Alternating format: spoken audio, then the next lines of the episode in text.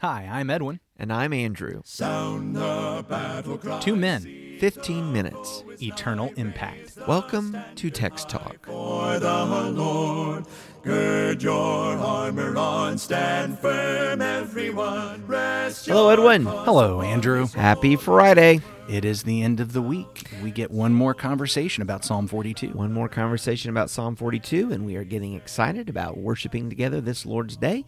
If you're in the Tampa area, we hope that you'll come out and worship with us at Livingston. We're meeting at 10 a.m. for worship, and all the information you'll need is at our website, christiansmeethere.org. Now, I like Fridays because we find Jesus in the Psalms. That it's always Good Friday on Text Talk. That's exactly right. So you're going to read from Psalm 42, and we're The- going to talk about Jesus. The New Living Translation, Psalm 42, for the choir director, a psalm of the descendants of Korah. As the deer longs for streams of water, so I long for you, O God.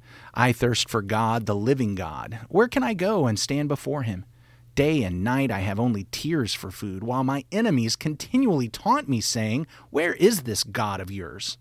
My heart is breaking as I remember how it used to be. I walked among the crowds of worshippers, leading a great procession to the house of God, singing for joy and giving thanks amid the sound of a great celebration. Why am I so discouraged? Why is my heart so sad? I'll put my hope in God. I'll praise Him again, my Savior and my God. Now I am deeply discouraged, but I will remember you, even from the distant Mount Hermon, the source of the Jordan, from the land of Mount Mizar. I hear the tumult of the raging seas as your waves and surging tides sweep over me. But each day the Lord pours his unfailing love upon me, and through each night I sing his songs, praying to God who gives me life. O God, my rock, I cry. Why have you forgotten me? Why must I wander around in grief, oppressed by my enemies? Their taunts break my bones. They scoff. Where is this God of yours? Why am I discouraged? Why is my heart so sad? I will put my hope in God. I will praise him again, my Savior and my God. we see that the psalmist was being taunted here, which is something that we have seen in earlier psalms. I know we talked about this one as Korah is the name drop and not David, but certainly in many of the Davidic psalms, the enemies are all about, they're taunting him and they're hurling their their accusations. But this one is really about questioning God and his commitment and confidence in God. They keep asking him, Where is your God? Uh, It comes up twice in the psalm, I notice. Early on in verse 3, they are continually saying to me, Where is your God? And then get in verse 10, all day long they're saying to him, Where is your God? And so there is this in, incessant um, voice of, of doubt and ridicule to this man of faith, which is going to be piling on, I would think, this sense of spiritual drought. When you're already feeling about abandoned and separated and isolated, and all the people around you are telling you you're abandoned and isolated and separated, it's hard not to feel it. Yeah, that's a difficult thing. That's a difficult thing. Where is your God? Where is your God? Uh, that's honestly, this is where I find Jesus in this psalm, Andrew. Yeah. I believe, or I, when I hear this question, what I'm hearing is Satan in the wilderness with Jesus after 40 days of fasting, as he is afflicting himself, and the tempter comes to Jesus. And he doesn't say the words, Where is your God? But he starts his first two temptations with, If you are the Son of God. Yeah.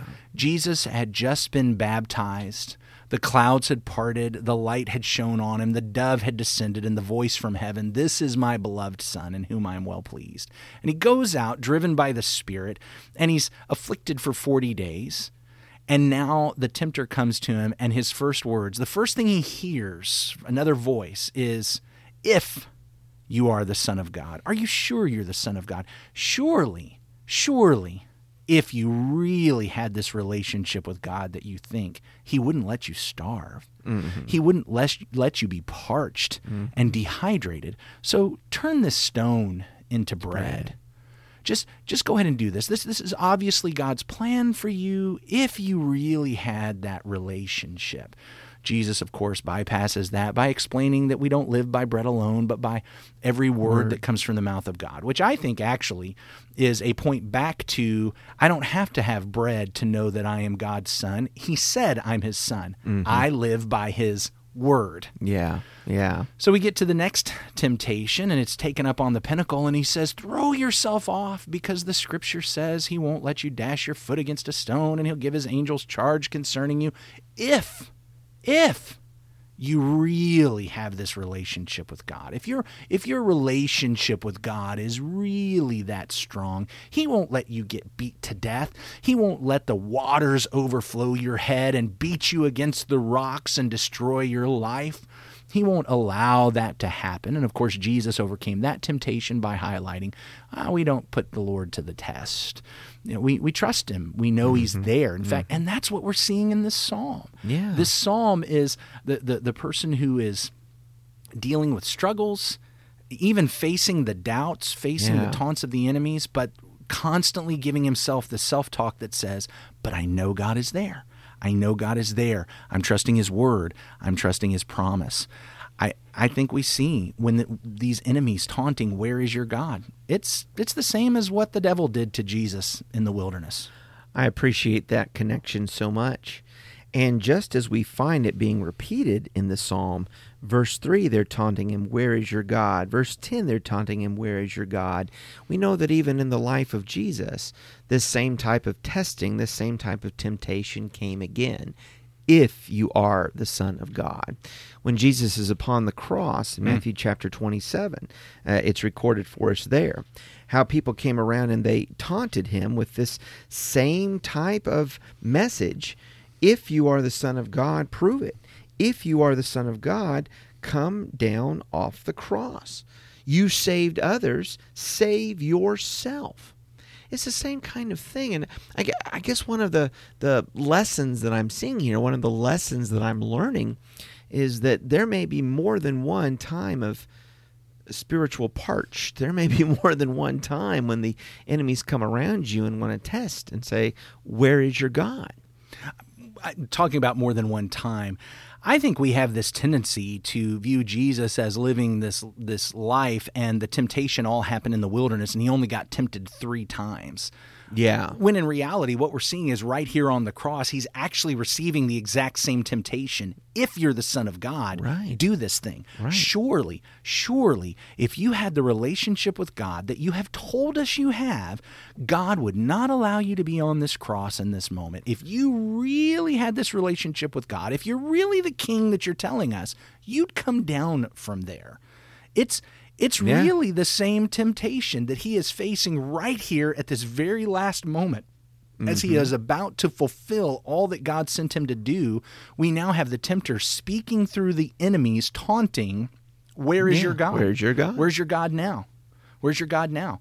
If, if, if you really had him, if he was really yours, this wouldn't be happening. I do see as well when we have moments of temptation, and I think about what we're taught about Jesus in the book of Hebrews, and how he was tempted in all points as are we, yet without sin.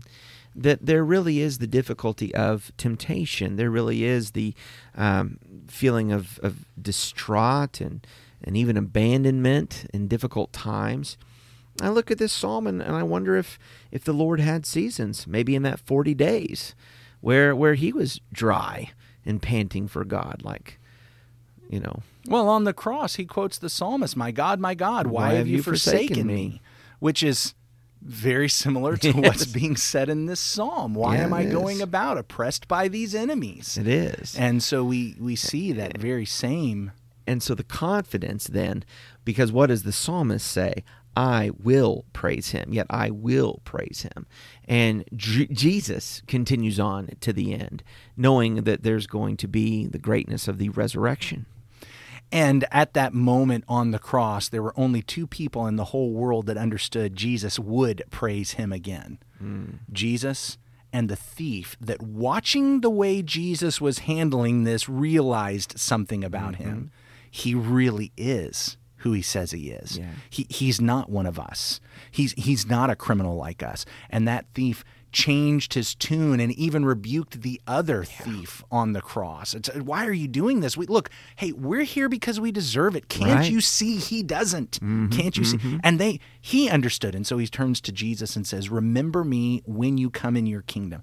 I know you're going to praise God again." Yeah. And he's and he he actually gets to that point because he's watching Jesus how Jesus is acting during this time of exhaustion and dehydration or drowning, whichever way you want to see this being on the cross, whether it's the breakers of the waves hitting him again and again and dashing him against the rocks, or it's the dehydration, as would happen Yeah. on the cross. Either way, the thief is looking at how he's handling it, mm-hmm. and that's what brings him around. Yeah. With the dehydration, I thirst. Yeah. Yeah. Think about us. Yeah. Think about it. I, I don't know what No, you were about ahead. to say, but I think about us. How many times do people around us, where is your God? You know, I see that people are starving in other countries. Where's your God? Why isn't your God doing something about that? Or when there's persecution, why isn't your God doing something about this? When when laws are being enacted in countries and nations that everyone knows goes against the Bible, but they think that's a demonstration that they're defeating the Bible. Where's your God? Why won't your God do something about this right now? It goes back to that thing I brought up earlier. Everybody's expecting the Elijah moment, but sometimes there's the it doesn't seem to be working moment there's the there there's the drought or there's the drowning and and in those moments people will be saying that and i hear that i'll tell you i know you're sick of hearing about this i just read atlas shrugged Yeah. Ayn Rand. Um, and boy, in the middle of that, there is just a great, Uh, by great, I mean huge, not a good, but a, a large screed against religion and Christianity mm. about, you know, these, these mystics who believe that there's God and a promise of heaven and, and they're living by this Bible when what we need to live by is reality. Mm. I mean, she's basically asking, where is your God? And I have to tell you, as I was reading this interminable speech by John Galt that just would not end. And I will just throw out, as I've said to other friends, that any of my Christian friends who like this book should never, ever complain about my long windedness again. That's a side point. But just, just this long, long rant that goes against God. And I, I have to tell you, as I was reading it, there was a moment when I was thinking, oh man, oh man, what, where is my God? Why isn't he standing up against this? Why isn't he doing something about this? But I have to come back to exactly where the psalmist was. Perhaps it's good that as I'm reading that and struggling with that, I've been in Psalm 42 that reminds me it's not about what I feel right now, it's not about what I sense, it's about the fact that I know God is there.